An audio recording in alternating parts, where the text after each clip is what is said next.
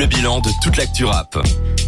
On est toujours en direct sur des terres et je me permets de faire une petite intrusion puisque je vous ai parlé d'un éventuel feat entre Mac Taylor et Rémi et je n'ai pas rêvé puisque il n'en existe pas un, pas deux, mais bien plusieurs. Je dirais au moins trois, plus des freestyles. Mais moi, le, celui dont je me souvenais, c'était comme à l'ancienne.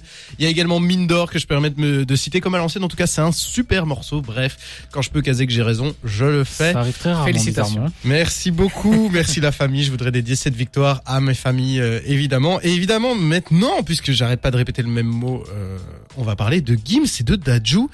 Euh, Gims qui a fait une annonce un peu particulière. Je te laisse euh, le tapis, euh, Cédric. Alors Gims, il était déjà dans le Tony Parker podcast, une ancienne gloire du rap aussi, hein, décidément que des grands noms de la musique. Et il a expliqué qu'il allait faire un album collaboratif avec Dajou, qui est son, peu, son petit frère. Et du coup, moi, je me pose déjà la question, est-ce qu'il va appeler ça deux frères? Parce que franchement, c'est un nom qui fonctionne Oh, plutôt ça, bien ça- dans le ça aurait rap. été pas mal. Enfin, je sais pas, franchement, je suis assez sceptique. Alors, Gims, on se souvient, il, est- il avait annoncé revenir au rap, il a sorti un album, puis Ouais. une réédition de l'album, puis encore une réédition de la réédition de l'album. Et maintenant, euh, il retourne euh, sans doute à la pop, hein, parce que Dajou, c'est du dancehall, et Gims, euh, du dancehall aussi, euh, Ouais. 90% du temps, on va dire. Et du coup, bon, nous, c'est un, un album qu'on attend à fond, on est en extase, on est ébahi à l'idée de pouvoir euh, nous trémousser sur ces chansons.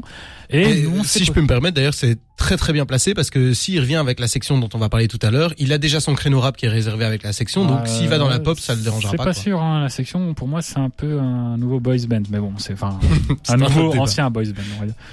Et du coup, euh, voilà. Alors nous, on s'est posé la question. Tiens, c'est bizarre. Il y a pas beaucoup de projets collaboratifs dans le rap français. Ouais. Et j'ai réfléchi. Il y a évidemment Val des Huss, dont on avait déjà parlé la semaine passée, Ouais, on a pas. Horizon vertical. qui était. Euh, toi, t'avais aimé, non?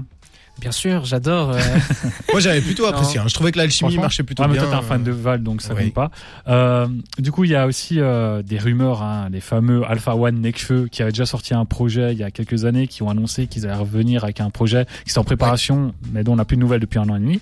Il y a Kalash Rimi qui sort, euh, Kalash Rimi et Karis, Kalash Criminel bien sûr pour les intimes, euh, enfin pour les non intimes euh, plutôt, qui sort la semaine prochaine.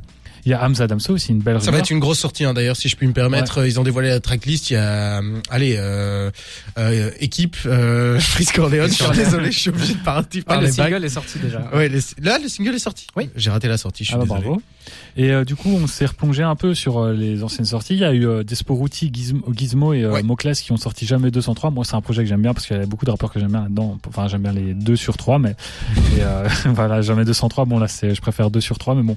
Euh, Il y a aussi euh, évidemment le classique. On ne présente plus la Fouine, Fa Baby, Sultan, Cindy, la Team BS. La Team BS, la un grand classique. On a plus eu de, des groupes, des projets de groupe plutôt que des projets collaboratifs entre artistes. Ouais, quoi. c'est Bah, vrai. c'est vrai que et franchement quand on voit ça on se dit que parfois c'est triste de faire un groupe autant euh, et en éliminer les deux plus mauvais et essayer de faire un truc correct à deux Euh, c'est et- vrai qu'on on citait tout à l'heure qu'aux US, il y avait beaucoup plus d'albums collaboratifs. Euh, pour comparer, euh, il y a eu Jay-Z et Kanye West, Ouais, les, grandes ça. stars, les, les têtes d'affiche. Drake c'est comme si- Future. Ouais, Drake et Future pour euh, What a Time to Be Alive.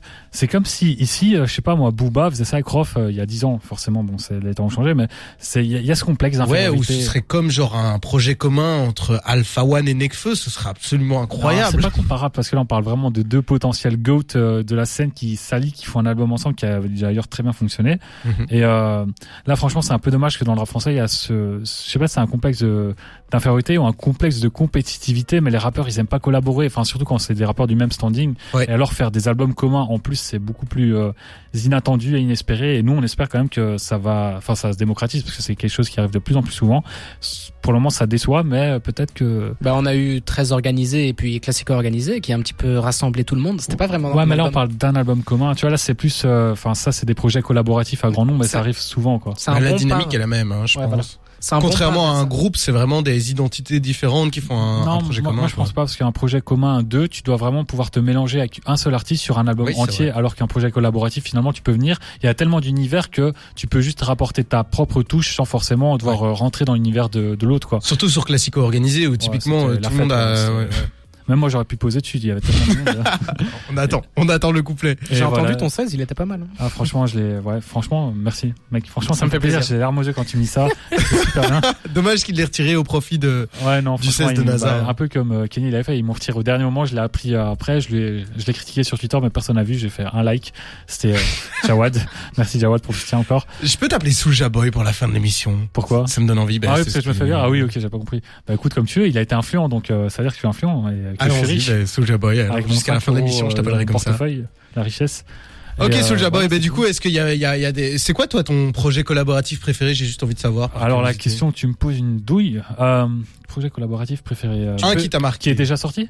Ouais. Ou qui n'est pas Bah, sorti, tu peux être marqué par. Bah alors je vais pas être euh, très euh, innovatif, innovant, je- innovatif, je crois pas que ça se dit. Euh, Kanye et euh, Jay-Z, moi c'est un album que j'ai beaucoup aimé. Je trouve que les deux étaient à leur prime et euh, ça se ressentait sur Watch la the Throne, musicalité. Ouais, Watch the Throne. Et d'ailleurs ils ont annoncé y a, un il y a eu des rumeurs d'un deux, non? Ouais, depuis euh, 15 ans. Enfin, j'exagère, mais ça fait des années qu'il y a cette rumeur. C'était revenu sur le, enfin, au sommet de l'affiche euh, cet été, après, euh, après le Donda, parce qu'ils avaient collaboré Ouais. ensemble, et puis finalement ça a redisparu de, de l'affiche. Donc, euh, je crois toi, que Jawad, il y a un Non, album que t'attends particulièrement ou, euh, ou qui Le- t'hype euh, dans, dans ce dont on a parlé Chez les Américains, j'ai beaucoup aimé Without Warning de 21 Ouais. Savage et euh, le mec des Quavo. Take off. Ah non, ouais, c'est quoi vous C'est Non, Offset. c'était Offset. C'était Offset. Purée, mais deux, Dommage. Ils sont interchangeables.